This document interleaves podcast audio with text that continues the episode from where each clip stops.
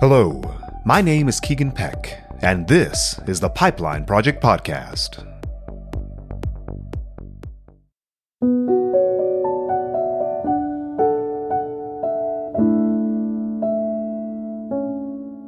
What's your story? How did you come to know Christ? What made you choose to follow him? Whether you grew up going to church or found Christ as an adult, at what point did you choose to make him your Lord? Why do I ask this? Why does it even matter? You're here now, and that's what's important. Well, true. That is what's important. But what led to your decision is important too. Because that is a testimony, your testimony, of God working in your life. It is a testimony to others of His power and His love and forgiveness, and it is one worth telling.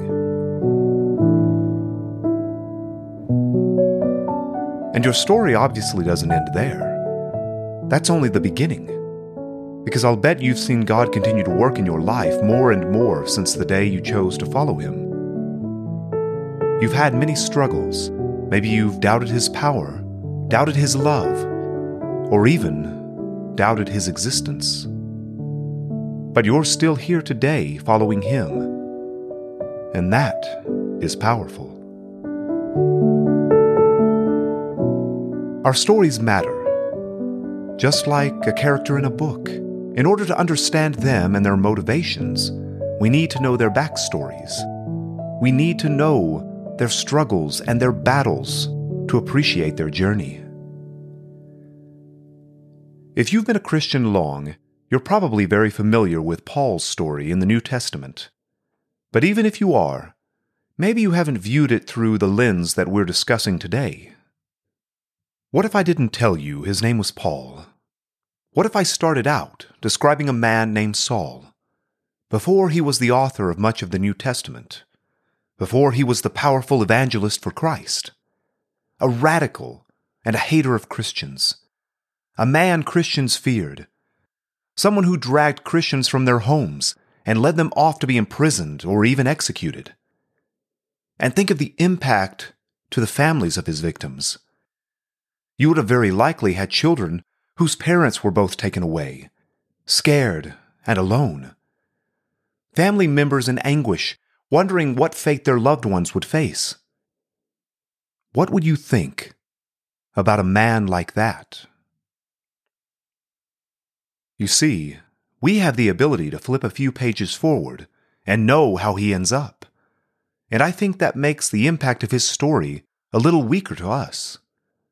We kind of gloss over those few verses about his past.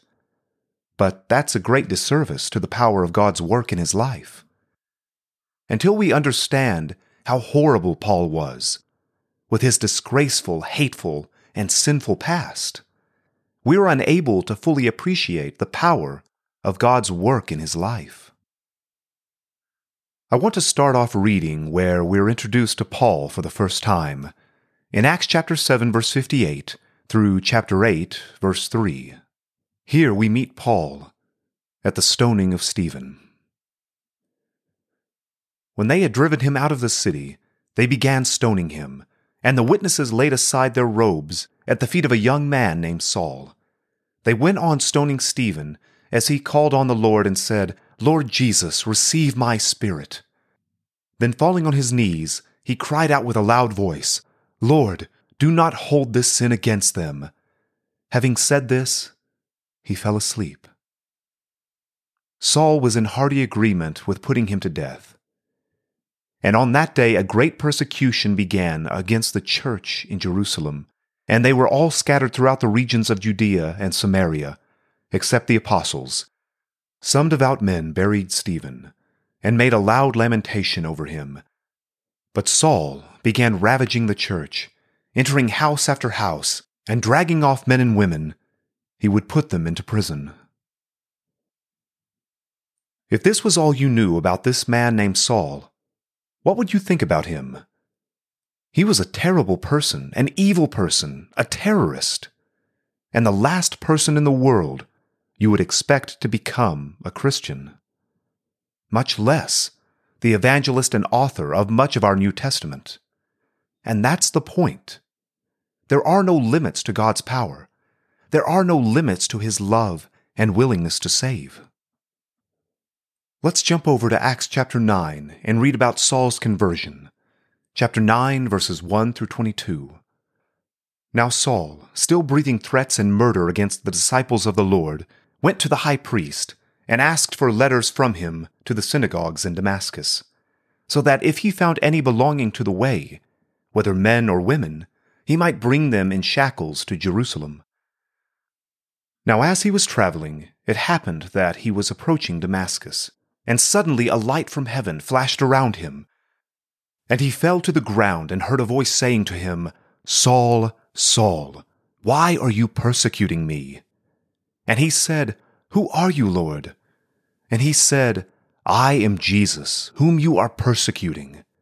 But get up and enter the city, and it will be told to you what you must do.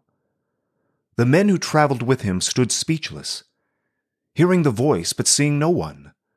Saul got up from the ground, and though his eyes were open, he could see nothing. And leading him by the hand, they brought him into Damascus. And for three days he was without sight, and neither ate nor drank. Now there was a disciple in Damascus named Ananias. And the Lord said to him in a vision, Ananias. And he said, Here I am, Lord. And the Lord said to him, Get up, and go to the street called Straight and inquire at the house of Judas for a man from Tarsus named Saul, for he is praying. And he has seen in a vision a man named Ananias come in and lay his hands on him, so that he might regain his sight. But Ananias answered, Lord, I have heard from many people about this man, how much harm he did to your saints in Jerusalem. And here he has authority from the chief priests to arrest all who call on your name. But the Lord said to him, Go, for he is a chosen instrument of mine, to bear my name before the Gentiles and kings and the sons of Israel. For I will show him how much he must suffer in behalf of my name. So Ananias departed and entered the house, and after laying his hands on him, said, Brother Saul, the Lord Jesus, who appeared to you on the road by which you were coming, has sent me so that you may regain your sight and be filled with the Holy Spirit. And immediately something like fish scales fell from his eyes, and he regained his sight. And he got up and was baptized, and he took food and was strengthened. Now for several days he was with the disciples who were in Damascus, and immediately he began to proclaim Jesus in the synagogues, saying, He is the Son of God. And those hearing him continued to be amazed, and were saying, Is this not the one who in Jerusalem destroyed those who called on this name? And had come here for the purpose of bringing them bound before the chief priests? But Saul kept increasing in strength and confounding Jews who lived in Damascus by proving that this Jesus is the Christ. I think most of us have heard this story enough that it kind of loses its power a little. But think about it. In a few verses, we've gone from an ardent persecutor of Christ's church someone on their way to imprison those who followed Christ, to a convert, an apostle no less, that is preaching the message of Christ almost overnight. How powerful is that? Our story is a testimony for Christ. It tells others how much has been done for us and how powerfully He has worked through us. It demonstrates His power and His love it also demonstrates that we are all human. Paul gives a testimony in 1 Timothy 1, verses 12 through 17, and it demonstrates the power of God's grace in his life. I thank Christ Jesus our Lord, who has strengthened me, because he considered me faithful, putting me into service, even though I was previously a blasphemer, and a persecutor, and a violent aggressor. Yet I was shown mercy, because I acted ignorantly in unbelief. And the grace of our Lord was more than abundant, with the faith and love which are found in Christ Jesus. It is a trustworthy statement deserving full acceptance, that Christ Jesus came into the world to save sinners, among whom I am foremost. Yet for this reason I found mercy, so that in me, as the foremost sinner, Jesus Christ might demonstrate his perfect patience as an example for those who would believe in him for eternal life. Now to the King eternal, immortal, invisible, the only God, be honor and glory forever and ever. Amen.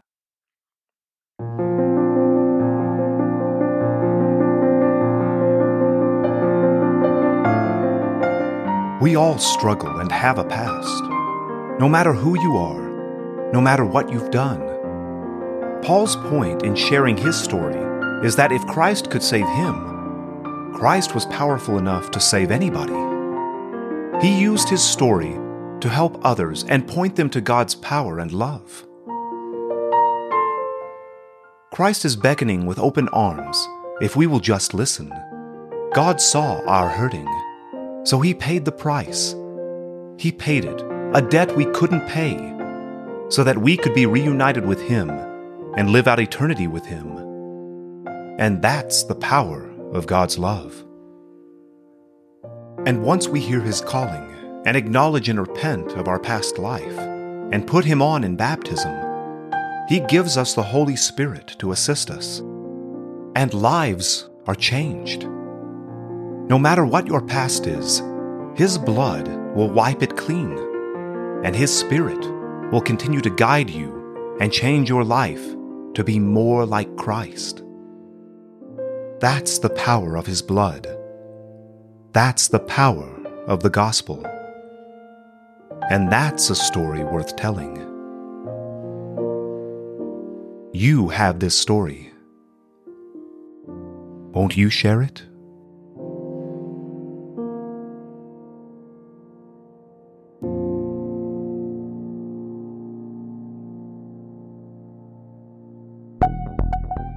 If you would like to get in touch with me, you can reach me at feedback at thepipelineproject.com. If you enjoy the show, I would love it if you would spread the word. This podcast can only continue to grow with your help. Be sure to subscribe to the show to have it delivered right to your device. And while you're there, a rating or review would be very helpful to help more people find the show. Watch for future episodes released on Sundays. See you next time, and thanks for listening.